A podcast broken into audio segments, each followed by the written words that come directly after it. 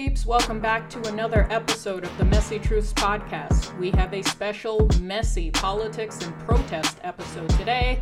This is Mar. I am recording live and direct from Montreal. Yo, yo, yo, it's the middle child. Always reporting from the, la- well, not always, but today recording from the land of the Kanakahages. Very happy to get into this episode right Yes, up my yes. alley, down my street. And we're going to go down south where they don't, are not shy to protest either.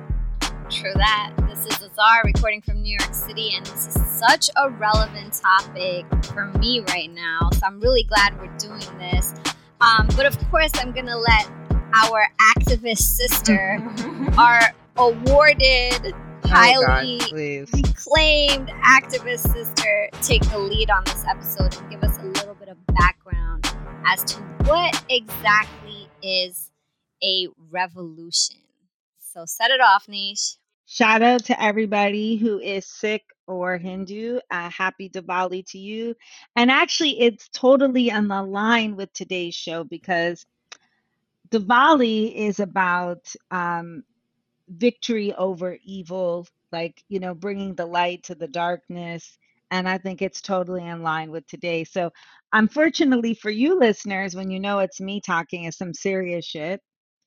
And uh, today we're going to talk about revolutions. Now, there have been many revolutions. Revolutions essentially means to turn things around. That's essentially like the quintessential, quintessential ep- etymological definition of a revolution, right? It's a, to turn things around. And we've had many revolutions over the years.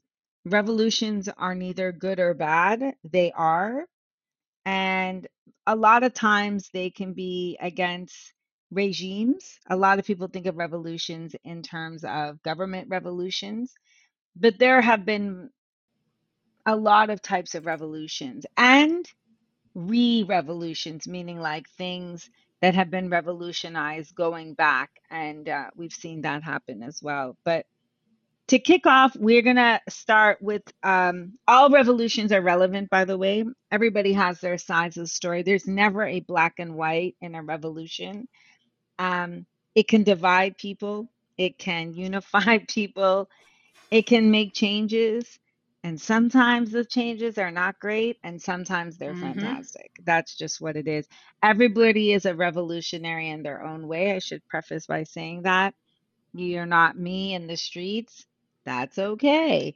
I know our sister Oz here made a post. I was so proud to see the post. I was like, look at Oz out there turning shit around, being a revolutionary. Um, some people put their revolutionary shoes down at the moment. Not everybody um, picks up the cause for everything. Fun fact people can only really engage with three things at the time. That's our empathy levels. It's usually three things. Really? That's interesting. And um, yeah, it's an empathy thing. That's how the media plays on us. Says this is important. No, sorry, it's no longer important to you. Move on to the next. But yeah, our, our compassion levels can do it with three major things. Um, but we'll get more into that fun stuff. Actually, maybe not fun, but just, you know, neurological stuff. But I want to start with um, something that's close to home for our sister, which is Iran. And just a note for everybody on the show that Oz's, mine, Mars, our expressions are our own, our opinions are our own. We certainly do not represent everybody's opinions on any of these revolutionary events, but they are own. And so they're motherfucking ours. So too bad. But you can always put your Take comments in there. Take it or leave it. You're more than welcome to leave it, but I'm taking it. So I'm going to let Oz express hers on the first revolution that's currently happened, not the first one to happen in this country, but definitely one that I think social media is helping catch a fire. Probably not the right language given what's going on, but definitely that is trailing and making the news. Not enough, but no revolution enough. makes the news enough. But um, take us to the Middle East, to Iran. What's going on, Oz? So I think there, this needs a little bit of a backstory because this revolution, you know, kind of directly follows 43 years later a prior revolution that happened in Iran. Um, so eh, you guys may have heard already, you know, the hashtag Mahsa Amini is going around, which in itself is so layered. Um, but Mahsa Amini, which is her Iranian name, her actual name is Jina Amini, which is kind of shows you the problematic situation to begin with. Uh, she is Kurdish Iranian, and the current Islamic Republic did not even accept her Kurdish name. So the reason why you're seeing Mahsa Amini is that was her Islamic Republic given name. But her name is actually Jina Amini, and she was, uh, like many Iranians, forced to wear the hijab, like all Iranian women, forced to wear the hijab. And she was stopped by a, you know, group of the part of the regime that are called the morality police. Just so you know, I used to refer to them as the Komiteh when I was in Iran. So that's what we used to refer to them as. And I know exactly what they look like, exactly who they are. And I have, considering I did not live in Iran for very many years, I have come across them and I am traumatized by what they've done to me, my family members, so anybody who is from Iran has definitely had some encounters with these folks. Um, they basically can arrest you wherever you are if you're not wearing a proper hijab, if you're listening to music, if you are in a room with people of the opposite sex and that you don't have a marriage certificate with them. They basically are the enforcers of the rules of the Islamic Republic. Now, notice I did not say they are enforcers of Islam. These two things very, very are different. very, very different. And I know that this is very complex, that this whole situation is, you know, it can be tough for outsiders to criticize a regime that has the Islamic title attached to it. But, you know, it's becoming more and more outspoken, even by religious leaders in Iran, that this is not Islam, right? We, you know, Islam is not about torture. It's definitely not about rape, which happens a lot in these uh, prisons with the Islamic police, um, the morality police. Sorry, um, Islam is not about uh, murder. It's definitely not about the violation of human rights, and therefore, it's been a touchy subject for a lot of people to talk about. So I can understand some people's silence However, just to shed some light on the situation, back to Mahsa Amini, Amini. She was visiting Tehran, I believe, and she um, was. They they said that she was not wearing her hijab properly, so they took her in custody with several other women, and they basically take you to a class where they teach you how to probably wear the properly wear the hijab. And by the way, they could do whatever they want. They could arrest you, they could put you in jail for two weeks, they could take you to a class. They literally have all the rights and you have none. And there are visuals and pictures of these truckloads of women being taken from the streets. And it's just a form of control, right? It's just a form of mass control and fear um, in order to keep control over a really large population because, you know, it, they're definitely outnumbered, but they have way more power than the regular citizens of Iran. They take her in. The story is that she had some sort of cardiac arrest, uh, that she had some pre existing medical issues. There's video footage of her collapsing, but there's also somebody with her the whole time who's a reporter who took a picture of her in a coma in the hospital and basically said that she was beaten. It happens all the time, nobody's surprised. This came to light in the most amazing way because again, since this happens all the time, the the narrative that's pushed is that these people got hurt or again they have some pre-existing conditions or they committed suicide or they got hit by a car and it's the fear that has the Iranian population not speaking up because they're ruthless. They will then harm your family members and maybe take more of your children. This time it came out.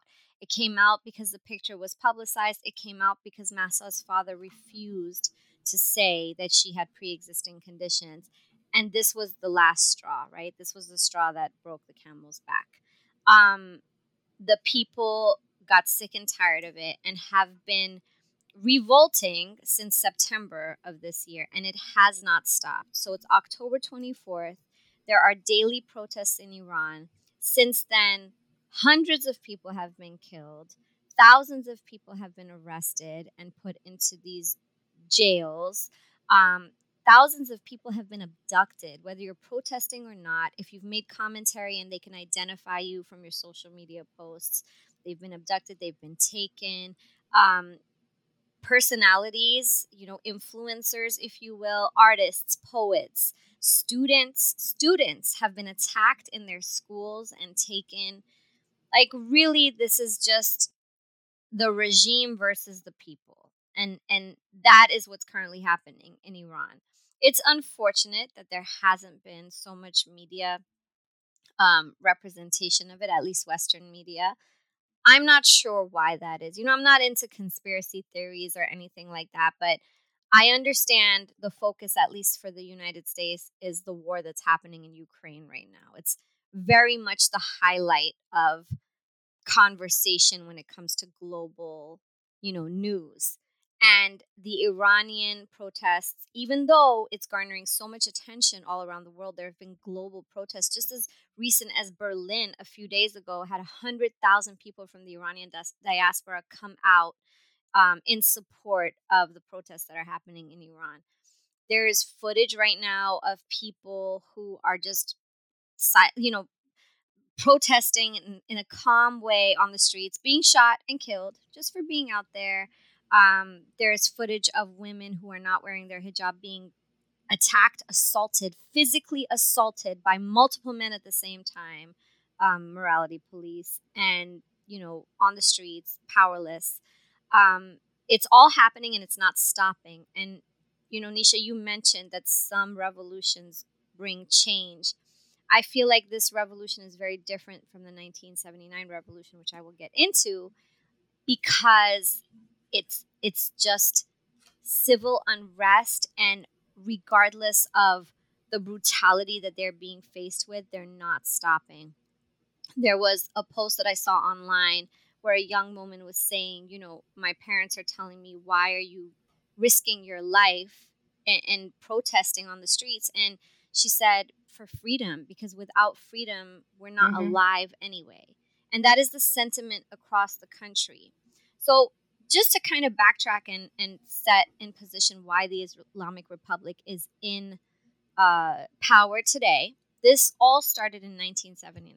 Prior to 1979, Iran was a monarchy. It was run by the Shah, um, and the Shah at the time had brought in a lot of westernized cultural appropriation, if you will, and he was taking away from the people in Iran's freedom of choice, just like this republic is taking it away, probably not to this degree, but definitely, you know, bringing some cultural differences that the Iranian people didn't find their own and they were they felt like they were being I don't want to say whitewashed, but almost, right? So there was a lot of objectification of women, which is not something that was popular in the Iranian culture.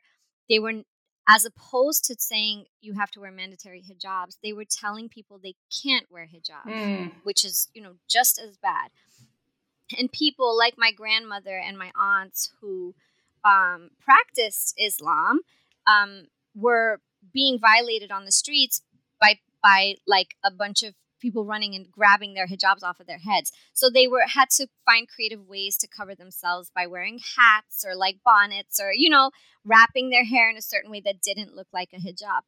Just as bad, right? Um, and that revolution. It's was- basically like one pe- pendulum swung one way and now it's swung all the way to the opposite end. Exactly. So that revolution was also very much led by women young women in Iran, students, um, you know, a generation of women that felt like they were being objectified and felt like their their culture and traditions were not being respected, hijabis and non-hijabis alike. And there was a huge disparity between rich and poor at the time of the Shah. And so the economics, you know, the influence of the West, everything really kind of set a set fire to that revolution. But with that revolution, there was support from the US government. So when the Shah was overthrown, the US government was already in talks with the Ayatollah Khomeini, who was in France, and they kind of made a deal with him, or so it said, you know, so so the the history kind of alludes to. And, you know, the Ayatollah said, hey, listen, I will have great dealings with you guys if you help me get the Shah out of the way.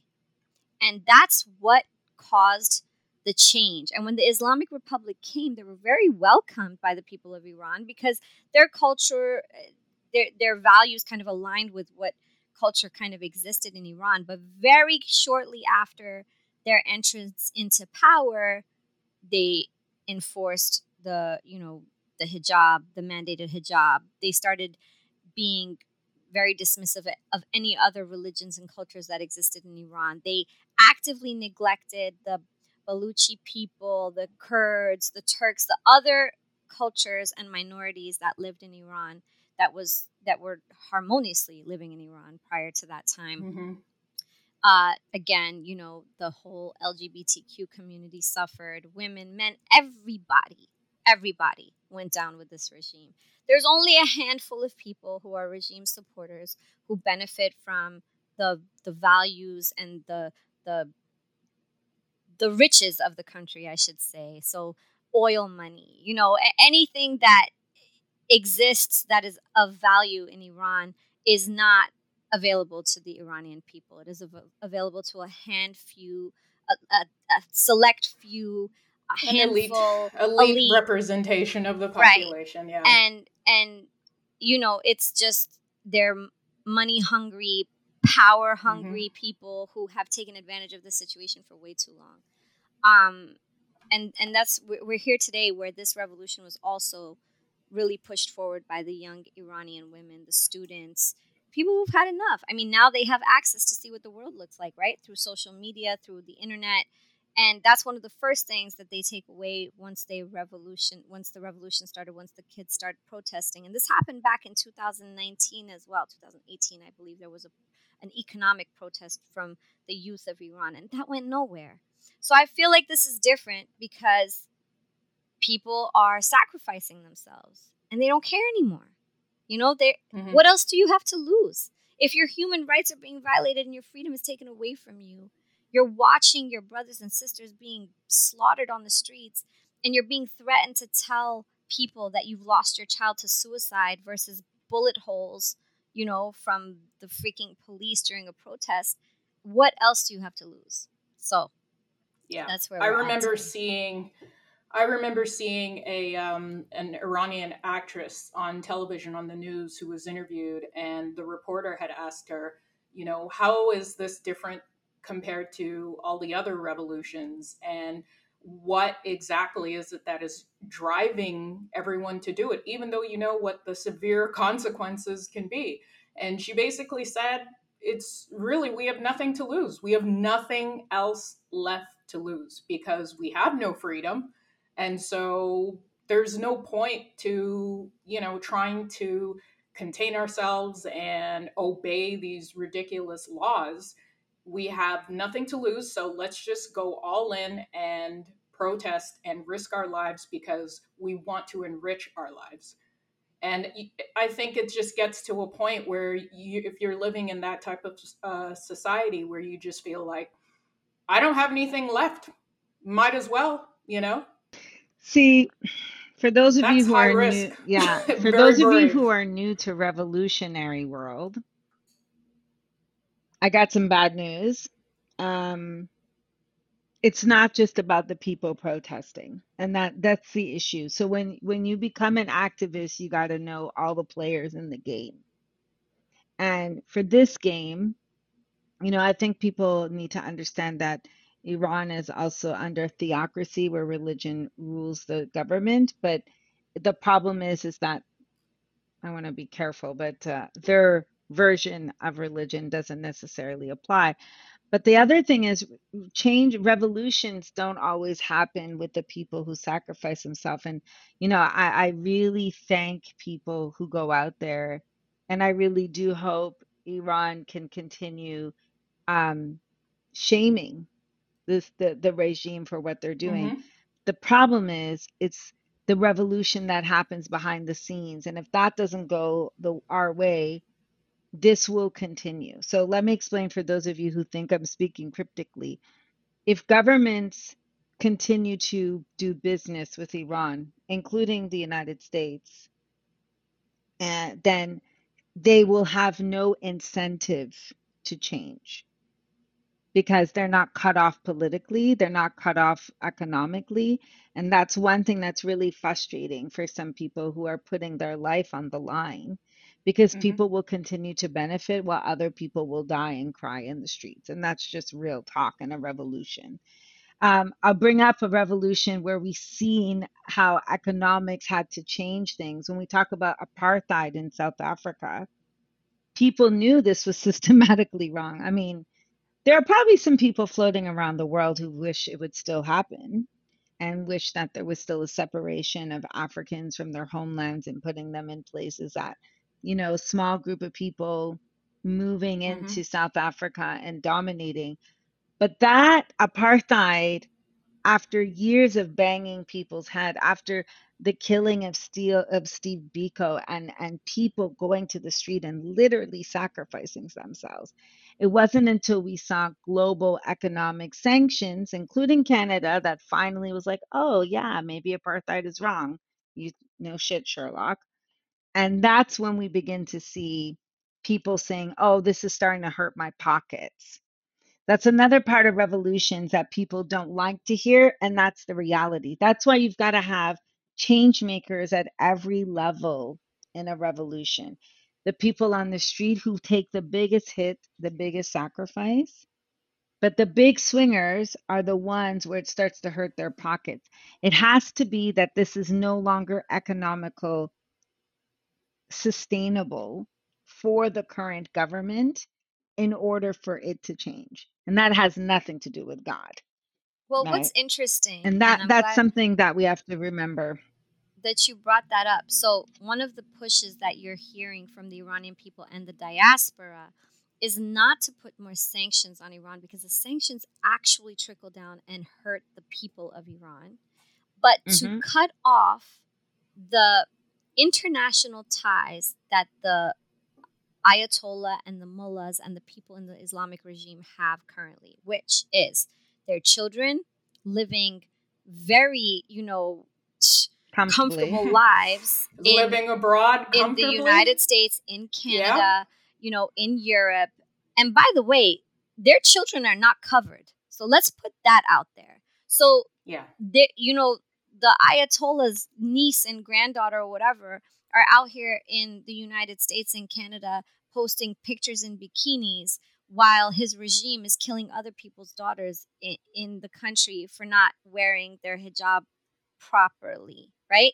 It's a Right. huge uh, it's it's hypocrisy at its finest and if you want to hurt them you need to hurt them where it hurts them and not hurts the people of Iran and the sanctions are not doing much right? There the reality is you got to get personal. And because the west has interfered in the past and not really done what's beneficial for the people of the country but what's beneficial to themselves the pressure now is you know let the iranian people deal internally with you know the, the country. So the external um you know hands and and getting muddled into it has to be very limited to cutting these guys off that's it Yeah. cut them off But they have to, it has to go where they hurt. And recently, when I was at the UN, Iran was there and there was not even acknowledgement of what was happening. So, th- this is something that has to be looked at from a governmental perspective because we've seen, unfortunately, revolutions, a lot of people die and a lot of changes don't Mhm. always happen. So, that's one of the things people need to realize on today's show that you gotta you got to stay the course and you always got to be the one who is like pushing it when no one else is pushing it Because I'll tell you something in a couple cycles, new cycles, this will disappear, but it's not disappearing from their reality in Iran. Right.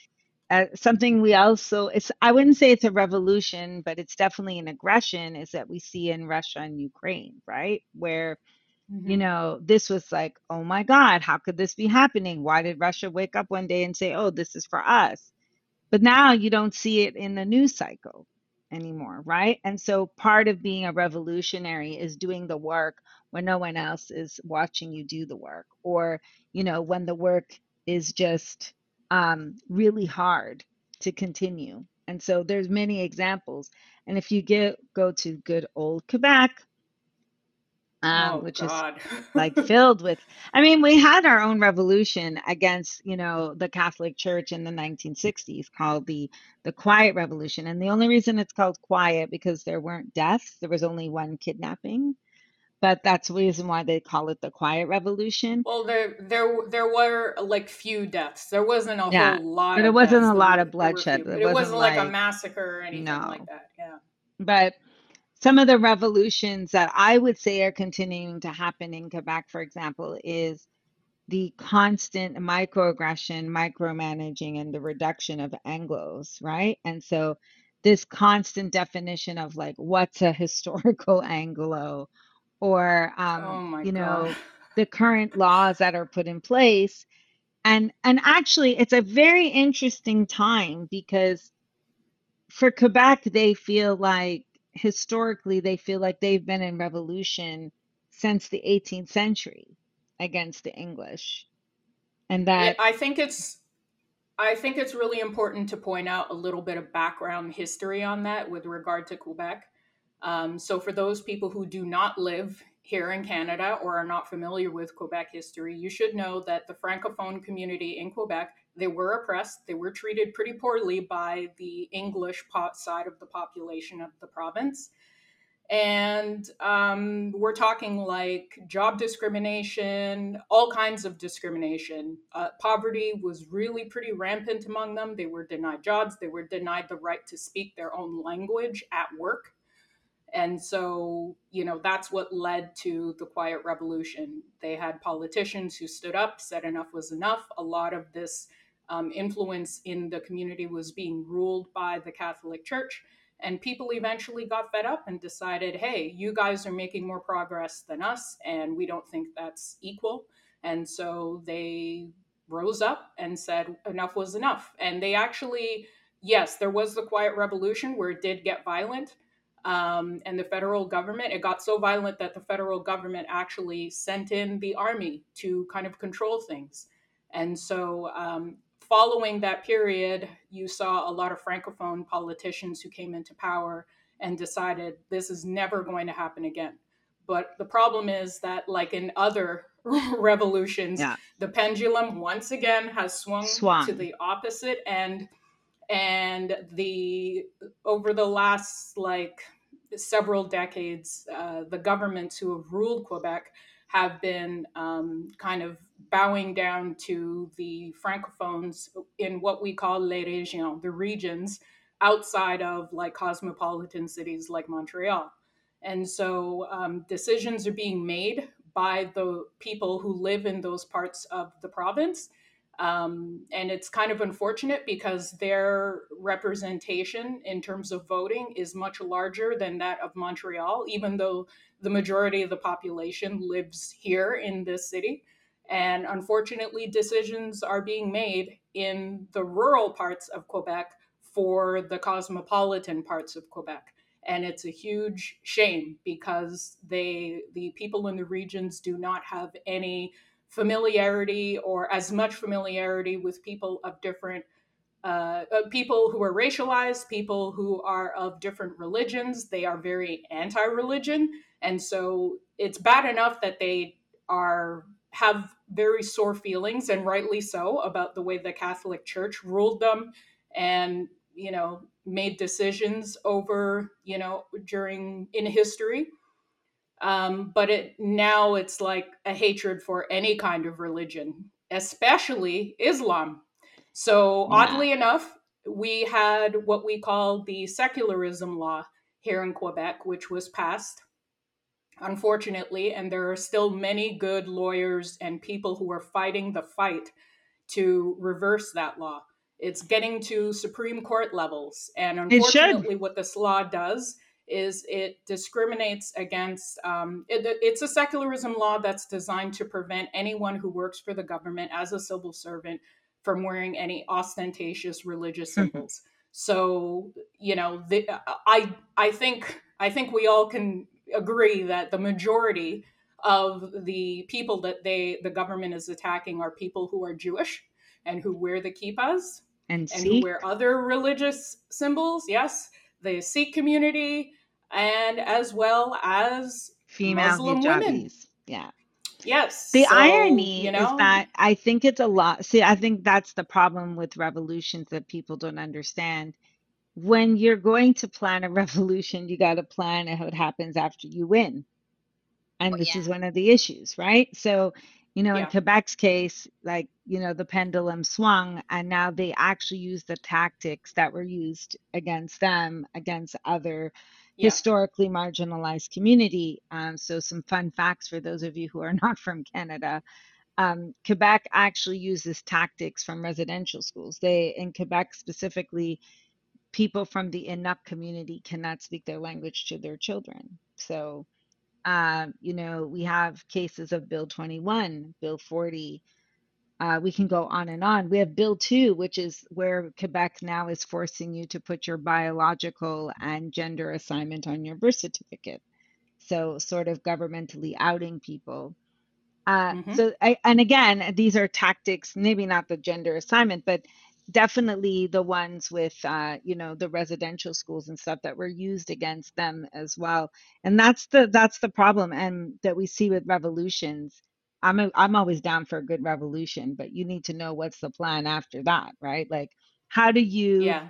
not repeat what was done for the whole reason of revolution? Or, you know, you have a lot of people who would say that life is just circular, right? And so we're always in these processes of changing. And we see that happening, for example, and the example that you gave Oz with Iran, where you know they it's like this absence of balance, and this is the issue with humanity. We constantly are not looking for balance where people can coexist. There's constantly this desire to perpetuate a value system that's the dominant one versus including all views in a way that they can coexist. But don't get me started on that because then that'll be but we've had many other revolutions, um, some good, some bad. Like I said, revolutions are neutral until you slap a leader in there and then see what happens.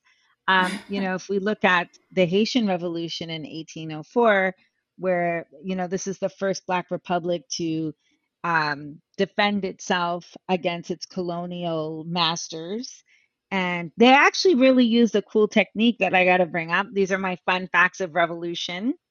So they use something similar to a puffer fish. So those of you who know what puffer fish are, they're a fish in Japan that if you don't eat it the right way, like you're dead. That's it. It's a wrap. Uh, so it has to be cooked the right way. But in Haiti, they discovered in the 18th century that if you take just a certain amount of right poison, you can appear dead, hence where zombies come from. And they mm. took it and they thought uh, the colonial masters thought they were dead and those folks just rose up and kicked their ass. So i'm with it. But now this is going back to revolution like what's next is haiti is one of those countries that have been systematically punished punished since 1804 for its revolutionary yeah. ways. And this is really interesting because revolution is always connected to power and colonialism right any countries uh, that are in Africa that were under the French, they their form of revolution has been to keep the master happy, for lack of better term, and they've actually prospered in Africa. So if you go to Senegal or other places, they've done quite better and they've been recorded. But in order for you to do better, you have to keep all your money in France. Mm-hmm.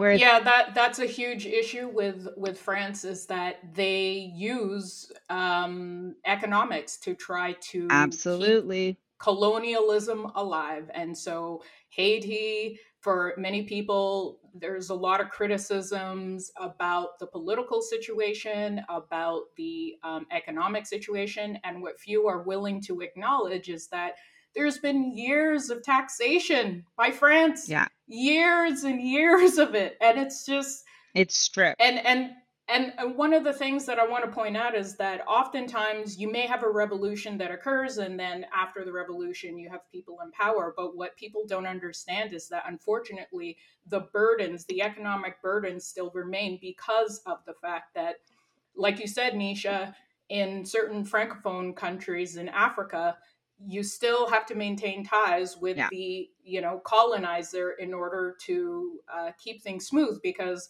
the moment you cut ties, it's as if you are banished. And this is where the leaders can, um, I'm talking about the colonizers themselves, can rally around other Western nations and say, yeah. you see, this country is incredibly um, unstable. We need to come up with some policies to make sure that things don't get out of control. And really, all it is is just self-preservation on the part of the of the uh, of the uh, colonialist, right? That's what you got to plan ahead before you revolutionize. Yeah. But one of the good countries to talk about, like I don't want to give you all bad fun facts. Uh, Cuba did a great job.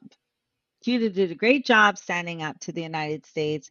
They did pay some prices, but I still feel like Cuba was like, we did this to ourselves and we're sticking to it. And I give them props for that sort of situation. I don't think um, many Cubans would be like, this is great. Thanks so much, Nisha. But this like this is a country that made a decision and stuck to their guns. And they actually allied with iran.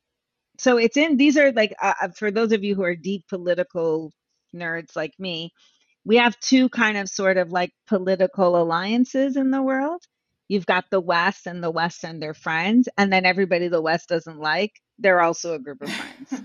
So it's like a reality tv show right and so in the group of camp or in the camp of non-friends of the West are friends like Cuba, Iraq, and ironically Caribbean countries because they had the introduction to socialism and communism into the Caribbean countries. So you have St. Lucia in there, um, some other countries that I'm forgetting their names.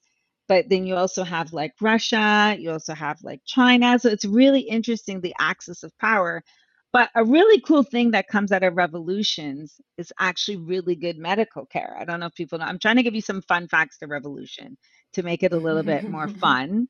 So, actually, some of the biggest political figures go to Cuba and St. Lucia for medical care. They have some of the best trained doctors in the world in Cuba and cancer leading in Cuba.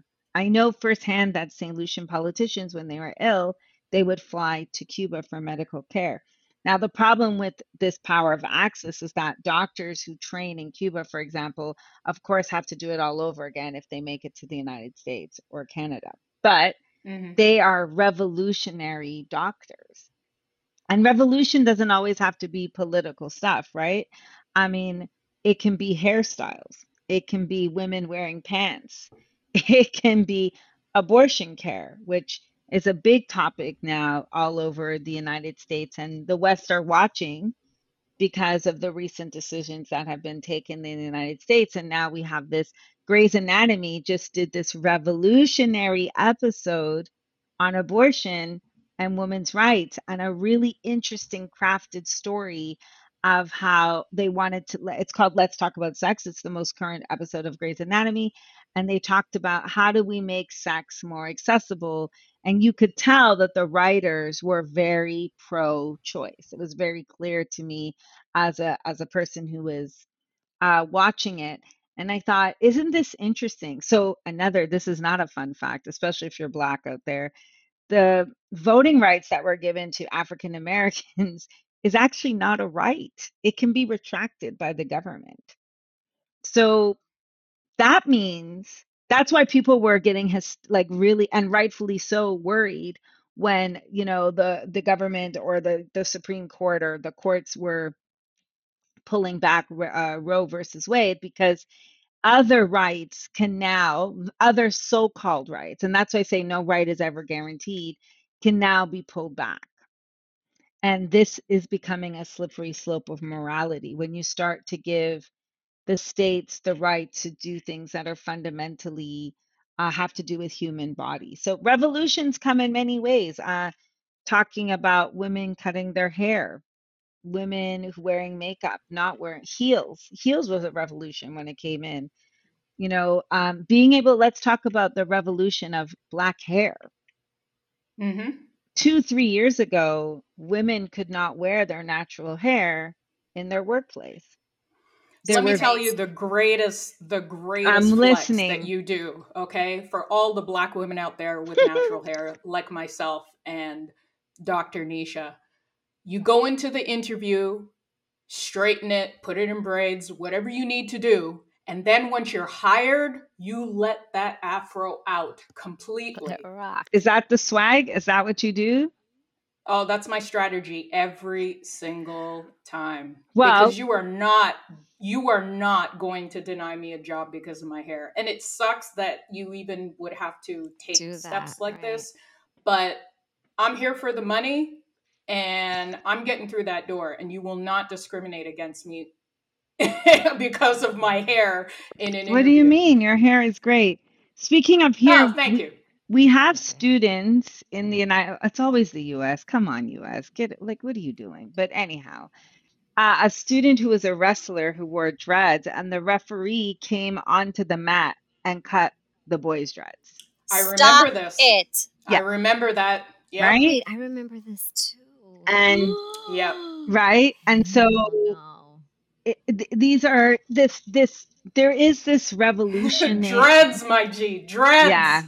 As if you know they don't oh. listen to Bob Marley in their sleep or when they're smoking the ganja at night, whatever. Oh but my gosh. but this is this is another revolution and and I want all of you to pick the revolution because remember what I said, you can only keep three emotional things happening in your brain and you should pick the three that you feel that you want to actively commit to because if everybody picks 3 then we're all good, right? Everybody should be covered. Yeah. That's my math anyways. So let me ask you, since you mentioned the natural hair, do we feel like there has been significant change from the Black Lives Matter movement? I was just about to bring that up. So Um, you know what I find interesting? People are like, well, since the Black Lives Matter movement in 2020, no bitch. No bitch. No bitch. Black lives have been going on since you enslaved us and brought us to the goddamn continent, right? So black lives been Yeah. And the only reason, and it's very, very emotional and personal for me, that people are like, oh my God, yeah, maybe Black lives do matter, is that sacrifice that Mr. George Floyd did when he was murdered Yeah. publicly during the pandemic, because now everybody had nothing to do and this shit came on TV. Psychology tells us that people who are in the same group don't like when other people shame them. So it's like the three of us going out, people all knowing that we're part of Messy Truth. And then I decide to vomit all over a venue. And people be like, nah, man, that niche girl, like, she's part of Messy Truth. People don't like that psychologically. They don't like to feel shamed. And here we have, you know, again, George Floyd calling out for his mother while systematically losing his life. And people of Caucasian descent had to see that. And the, for the first time, I think they were like, yo, we don't like this. Uh, can It- I, I, know, say- I know we don't like it, Mar, but this is this is the shift that we begin to see. So when people say, "Oh, we started our DEI work in 2020," I'm like, you should have started it yeah.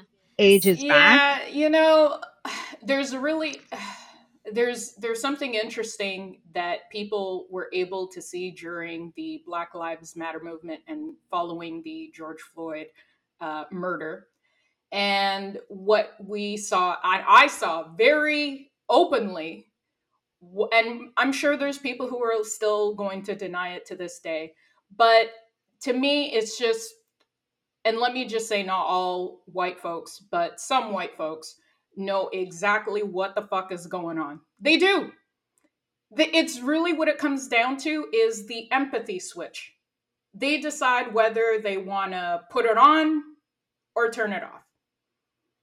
That's and a fact. I and I feel like there is the, there was the, just this like proclamation of oh we didn't know bitch you knew you knew exactly what's been, you knew exactly what was going on and you know exactly what has been going on. And let me just say that one of the things that irked me the most during the movement was you know let's take it to like a whole celebrity uh, point of view right right now. Lady gaga when she tweets out and says oh my heart is broken. What, what tell me like what is it that we need to do bitch you know exactly what you need to do. You know exactly what's going on. You know exactly what it is okay. that is happening i'm gonna help Mar but you do not want to change your position and you don't want to step out from the crowd and stand up. You just don't want to lose your position in society. So i feel like I get very irritated mm-hmm. when certain white folks pretend like they just woke up and saw something happening. But they did, you Mar. Know exactly what's been going but on. But that's what no, I'm no, saying, no. Mar. They Some did. of them have known exactly what has been going on. They've just chosen to pull the covers over their head and pretend like nothing has been happening but they know exactly they know full well what has been happening and that's what bothers me the most. I this hear is you. why i do not have any love for politicians because listen we just had uh, an election a provincial election here in quebec.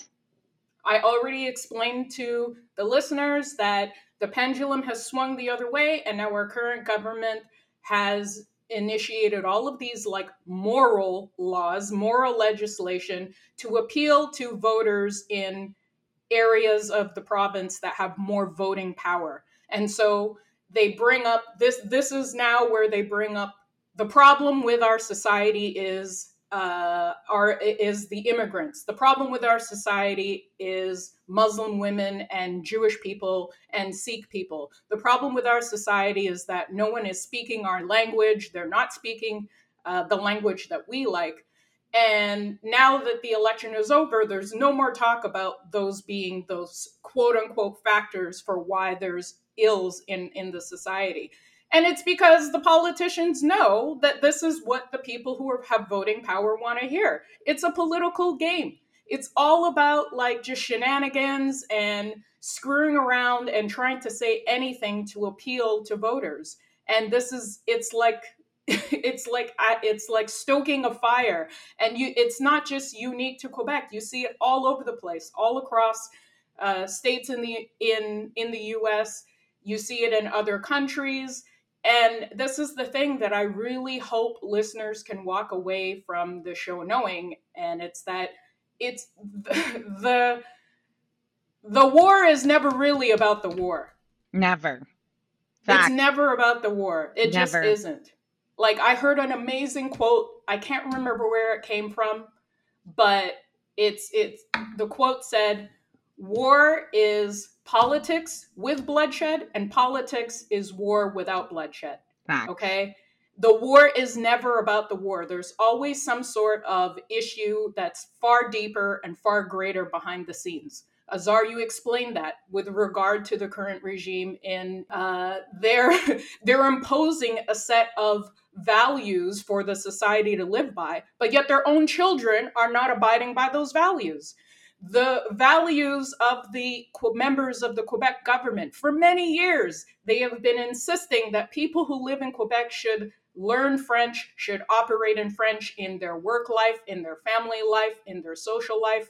And they've even denied the right for people to send their children to English language schools.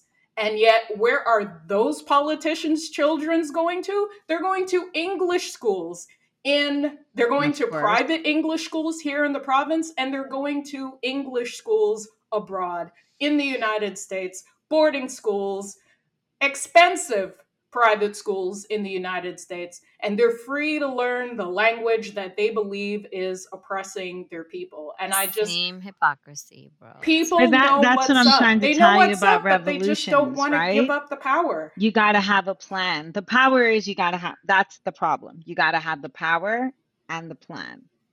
And my thing with Black Lives Matter is that I don't know if I agree that you're still waiting knew. for your money back. You want to you, you want to rent the house that that that that founder uh, purchased with all no, of the. no. I will tell you with this. all the funds the organization received. I will tell you this: the root of revolution starts with you. That's that's one thing I've realized in in all my years of doing this work and people ask why I do it is because it really starts with me. There's one thing I live by is that my access to privilege cannot come at the expense of someone's oppression. And if, until mm-hmm. people can hold themselves accountable to how much privilege they have and who's underneath you while you're holding that privilege, then people will continue to fight for some form of equity. And that's the issue that we have. So, Mar, when you're like, oh, we didn't know, the truth is they probably didn't think they knew because they didn't have to know. They have the privilege of not knowing. They have the privilege of closing their eyes. They have the privilege of putting their blanket over their head. There are people in this world who have the privilege of never interacting with different people and living their lives of privilege. So that's one of the problems that we have in revolutions, right? When we are making a decision to choose the privilege to ignore the oppression of others. So that's why we do the work, right? So, you know, whether it's doing this show, to me, this show is an act of revolution because we talk about things that are messy, that people are like, yeah, you know, I didn't really want to talk about that. But, you know, I said it. We're good. Mar said, someone else said it.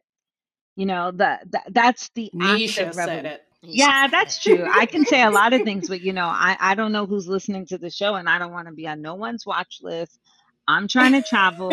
and that's one of the limitations of doing being an activist, right? You got to yeah. know what you want to say, who you want to say, and who's listening. That's just facts. That's just facts. Yeah. Well, I want to talk a little bit about the Black Lives Matter movement as a non black woman.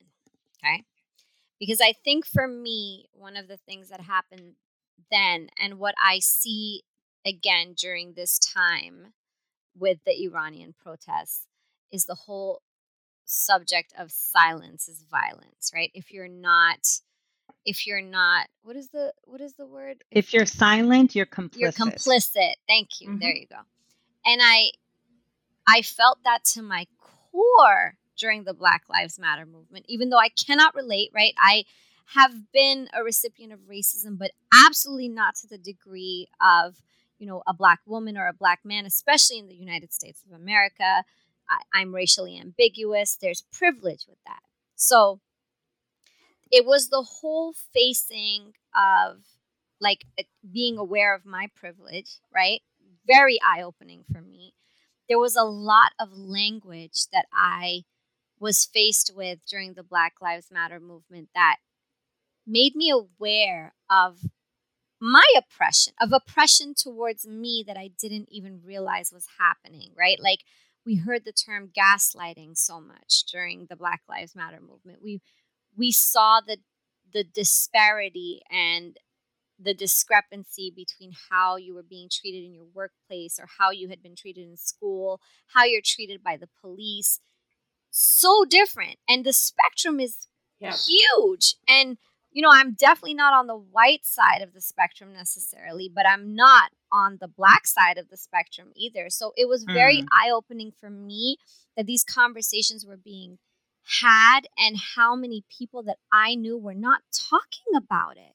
Mm-hmm, like it was mm-hmm. enraging to me that people were not acknowledging what was happening and talking about it actively and sharing. Now, mind you, I never saw the George Floyd video, nor do I want to. No. Right? I yep. That I never shared that content. I think it's very triggering, and I just don't think that it should be um, sensationalized. Right? Like I don't. Yep. But I know how important it was for people, for some people to see it because of the denial, because of the lack of awareness and because of Mar, you're right. You knew, but Of now you can't deny it, right? Now you can't say it's not, Mhm. you know, it's not happening. I think that that was so important. I don't think the change was enough. Kind of like what you said, Nisha, that some revolutions cause change. It's not enough.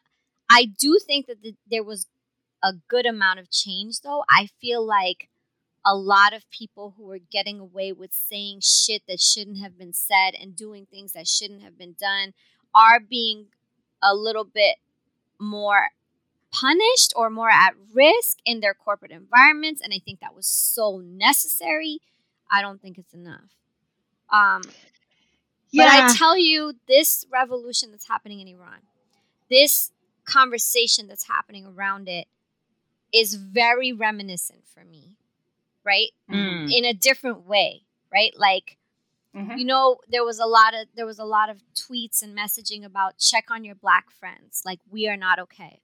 Your black friends Yeah. are not okay.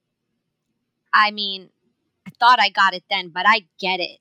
You know, I- Mm. and Yeah. it's really it's you know that that trauma exists in the entire african american community african canadian black community you know in the western culture maybe in africa i don't know but i know that that trauma is real and it's generational and it's so hard to like live with once it's come up again and Mhm. it's go it's experiencing it through this revolution today that brought that back for me you know what i Yeah. mean No, I get it a Mhm. hundred percent. Because now you're like, oh shit, that's the taste that none of us want in our mouth. You know, when like Yep. if you came to my house and eat, you're like, God damn, Niche, we love you, but that's not the taste we want in our mouth because you can't cook, bitch. And unless I have my Hello Fresh box, then maybe. But but the, the thing is, I, I think people I don't want people to feel guilty for picking up their cause. Just know that every cause is connected, right? Another Mhm. fun fact. The differences in human is 0.8. So 0.8 is what makes us different, right? Whether it's our skin tone, our hair, whatever. That other 99.2, that's all us. So you know, I don't have to be Iranian to pick up. I don't have to be indigenous to understand. I am a woman, so I definitely understand this one. Like this one, it irks me to the core with the abortion rights. It irks me because I'm just like, hold on a minute. You don't even have a uterus, dude. Yep. Like, how the fuck are you are you in my body? Like, anybody, shit, that's some Yep. that's some legal rape there. Like, I, I just can't even take that one. But it's it is you're you're so right because essentially it's human rights, right? Like Yeah. it's literally basic fundamental what the fuck are you doing in my business? Because of Yep. my sex, gender, you know, orientation, skin color, ethnicity, religion. What the fuck are you doing in my business, bro? Get the fuck out of my Yep. business. And like Yeah. here we are in 2022 and yo people Talking don't have about this, shit this. right? People don't have this shit right? But they don't have it right because the very foundation of this shit was wrong. And that's how I wanted to get to this point.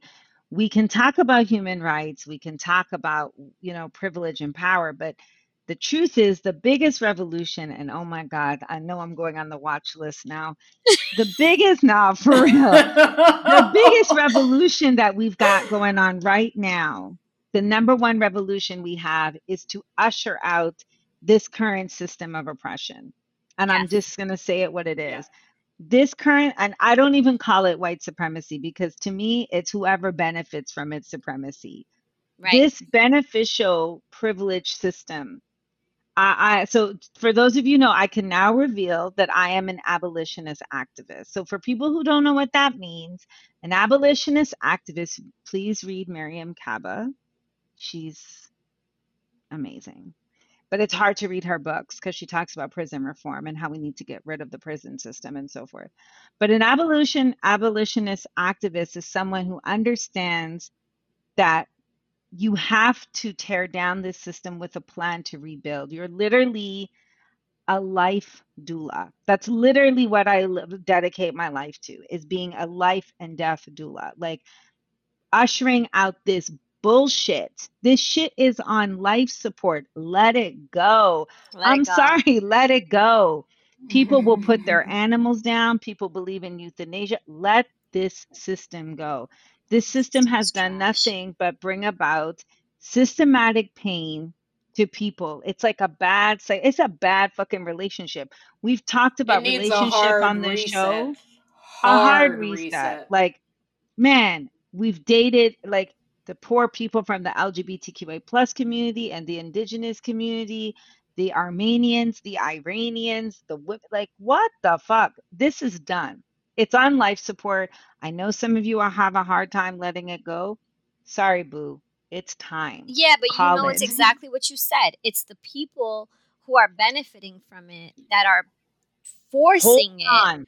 Hard. just hanging on. And the people who are benefiting from it and don't acknowledge that they are benefiting benefiting from it are the ones that really fuck with me the most, right? Yeah. Like Mhm. you know Let that it whole go. check your privilege shit is so motherfucking real. Like Yeah. for humanity, put your personal shit aside for the better good of an entire fucking People. human race and population. Like how hard is that?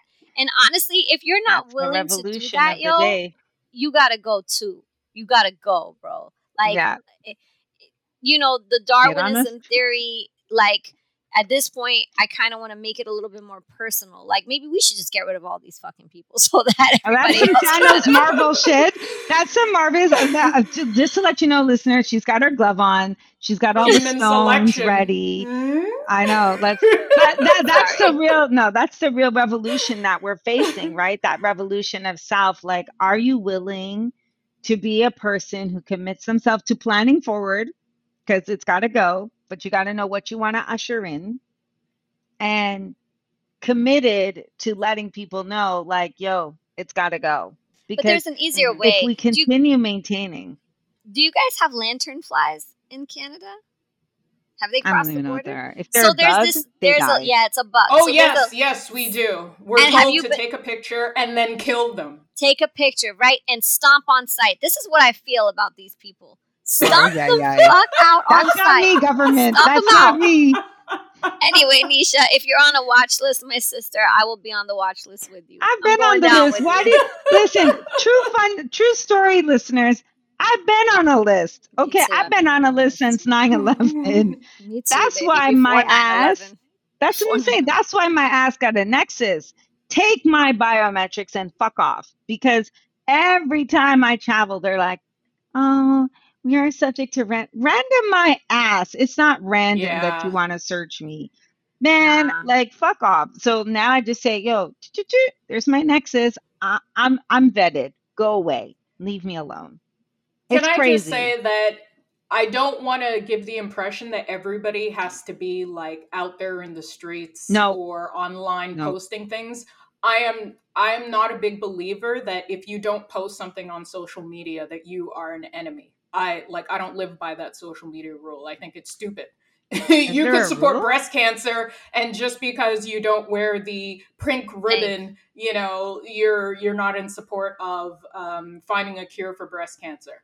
So, you know, if you are not performative shit. Right. yeah, Mm. definitely don't think that just because you participated in Blackout Tuesday that that is uh you you know a sign that you support a cause. Like Right. I I feel like social media is not the way that I'm judging on whether someone Mm. is a an ally because it's the worst actual it actually for me it's the worst form of presentation to show that you're an ally. Like i don't i don't believe it. I just don't believe it. There's so much crap that goes online goes on online that i just i don't really care you know? So what i want to see is do you give your friends a phone call? Are you calling me when you know that shit is happening? Are you sending me a text message and saying girl i don't understand what's going on but i'm here if you I'm want to talk if you you. want to rent if you want to rave um, or even just seeing like hey can you recommend some books for me to read that will actually help me open my eyes about this situation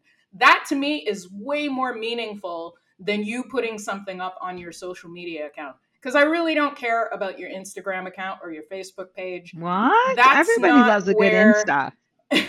that's not where that's not where the change happens. The change happens, like you said, Nisha, in you as an individual. Very much so. So ask for book recommendations, have a conversation with me, call me up or send me a text message. Yeah, and, and do don't read the book and now and cry. Like, yo, you read White Fragility. Good for you, bro. I don't need to like nah. Like I have to be real. I never want to see that book. That's some like No. that's some like Isn't that's that written by a racially white? fashion. Isn't that It written by a white is, woman? but no, but there's actually some really good stuff. There's like I forget their name. They're in Los Angeles. It's a white group, allies, and they don't allow people in color in there because they recognize they exhaust us. I am, and I am all in I'm all for that. that. Do you? Y'all boo? created this problem. You take care Fix of it. it. You talk to your people. You Just But don't expect just me to to say, read that like, book. I if am you really want to start with a good book, like a really good book, man, go learn some history that's not yours. How to start there. there Yeah. you go. And There. I have an activist playlist, as you know, as I'm getting ready. So Mara's right. You don't have to put on the paint under your eyes and the disguises. Shout out to Static, because you know he's my fellow activist as well. Um, but you can get a good hype list to get you ready when you are protesting in your mind or with your fingers or with your legs or with your mind, whatever you're doing. So some of the songs on Nisha's activist playlist are "It's Gonna Be Alright," Kendrick Lamar. That's like that's Of course. Of Fuck the course. Police by Jay Dilla and NWA. And NWA. These are my Amen, shit. sis. Amen. Uh, Mississippi Goddamn, Nina Simone. This is the shit like when people are crunking, like doing drive-bys. This is the shit I'm listening to when I'm doing activist buys. I'm like, um, This is America, hmm Mm. Strange Fruit, uh, Exodus by um, Bob Marley. Who the cap fits? Bob Marley. Aye, aye, aye. Bob Marley was prophetizing, or yeah, Fight the Power, of course. Uh, Paper Planes, MIA. Uh, what are my other? Li- I'm looking. I'm looking. Oh, and I always end with "Today is a good day" with Ice Cube. It's always the last song on the playlist I Very love right. because that if I come back, and I didn't have to use my AK 47. right, I always end with this song because I'm like, protesting is real. For those of us who go out in the streets, there's a lot of undercover uniforms out there, and they're always, I shouldn't say always, but usually they're ones who are like fucking shit up where the rest of us are, you know? Mhm. And there's always people out, and when people go to protest, they always bring their own issues and it can really mess things up. Yep. So, Yep. um, anytime I make it back home, and and and it's not just going out to to be an activist, right, in the streets, right? The boardroom can be a protest for me. Yes. The classroom can be a protest for me. Um, Yep. anything like that. And after I, if I know I have to gear up, I'm always ending with today's gonna be, you know, today was a good day because I'm back. I'm blessed. God's had my back, and you know, I think the like I said, the biggest revolution is the one where we decide, do we want to be a better human? Period. Right.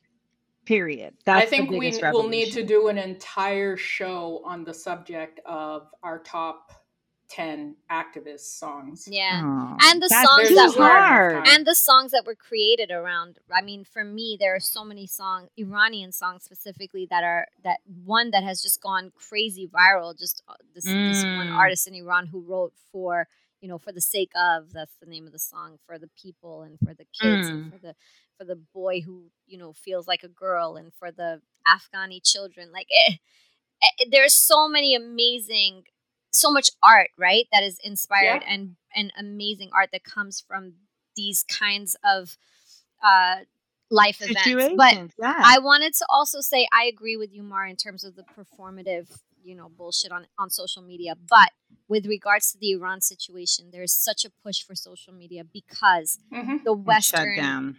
there is the internet is shut down. They have no kind of visibility, and like you know, Nisha said, the Yeah. revolution must be televised. And there are there is- exceptions, and this Yeah. is one of them. And One there are them. exceptions with regard to uh, some Asian countries, like, for instance, when China was shutting down social media Right. regarding the protests in Hong Kong, and so many other examples. In those cases, I am in full support of using social media as a political tool in Mhm. order to bring light and full awareness, global awareness to what is happening in in certain places. Always I'm protect yourself. privilege. Folks. I'm just saying in privileged Western countries, mm-hmm. it doesn't nah, have the same the same impact. The same yeah. impact for sure. But definitely with regards to Iran, please share anything you you wouldn't believe that some people are still not aware of what's happening, and it's been happening for a month. People are yep, and it's a bigger it's bigger than Iran at this point. So just please yeah. share, repost anything you can find, and we definitely yeah. should do a, a whole other I can't do episode nah we're gonna we're gonna delve into the music of this of this whole vibe on songs, I don't know. five to ten five to ten no no no i mean we'll, i can't we'll stop at ten like i have a whole yeah i just want to one one last thing before we go we got four of course, minutes of course um i just want to say hip-hop is the music of revolution. Hell right? yes. Like hip hop. And I you know I'm such a purist when it comes to this shit. But like if you talking about gang gang the bitch looks so don't worry i like to shake my ass too. It's a whole running joke on the show. I like to oh, twerk. we know. But hip-hop and its roots was to talk about the state of people that was going mm-hmm. on in new york right? And so yeah that to me when i listen to a shout out to you know black star self-definition mm-hmm. that's the opening track of my activist list because it really speaks about, you know, like knowledge itself is like life after death. And I was like, okay, yeah, we're good. That whole Black Star album is, is a revolution, revolution in, in, itself. of itself. Right. Yes. And I, and I shout and, out to Kendrick because to me, he's that next person coming up yeah. talking about real shit. But hip hop itself, everybody who's got protest music, although it did start with Otis Redding and like, you know, Bob Dylan talking to each other and a change gonna come. And Bob Dylan, I do a whole unit on protest music. So I'm, this is like my shit. But honestly, folks, like, you know, music has always been a source of revolution, whether it was to get you out of slavery, whether it was to tell you a direction, whether it was a call and response you know music and and and be careful out there. I mean i know i'm i like to go out and oz and mar are talking about their ways but this system will not die easy. So you be careful out there. You protect yourself. It's it's not a game. People will people will fuck you yeah. up. So protect yourself in the revolution game. But that's also, it. before oh, we go ahead mar before we before we wrap it up i just want to also bring attention to uh, another book that I read several years ago that totally opened my eyes about um, something, you know, what, what's happening in conservative America, if you will. Um, we just talked about white fragility and how I never want to see that book cover again. Nothing against the author. I'm just white people go out and get that book. If that's what helps you open your eyes and see things, go ahead and do that. But I also want to draw attention to another book called The End of White Christian America by the author and scholar Robert P. Jones. Mm-hmm. And that book is about um, the decline of white Americans who identify as Christian and why it is causing so much peril in the Christ- white Christian community, how it has been complicit in the issues surrounding Black Christians in the United States and just. Black people in general, racialized individuals in general, and why we are seeing some white folks act really cray cray today.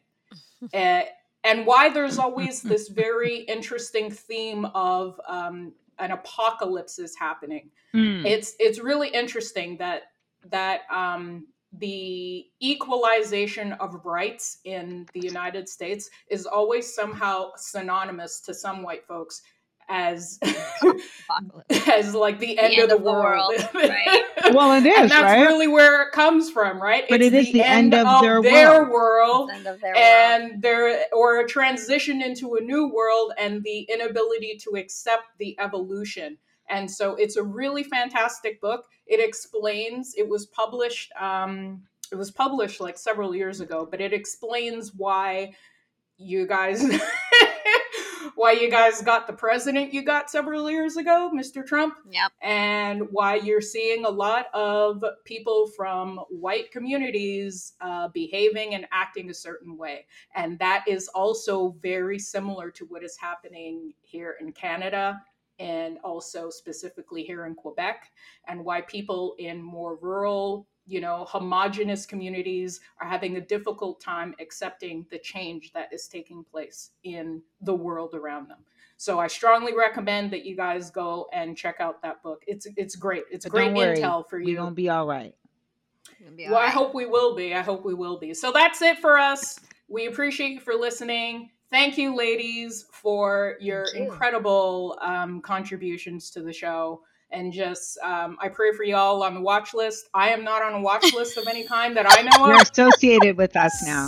so I can still go out there and bail you out. Thank I can you. still bail you out. To be corny, we want to be on your watch list.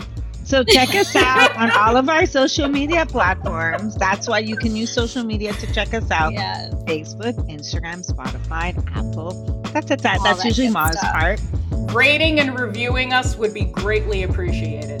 Yeah, you gotta Right. do more of that, guys. Let's do more of that. Please. Yeah. And don't Please worry. thank you. Today was a good day. Today was a good Today day. was a good day. Peace. Peace, y'all.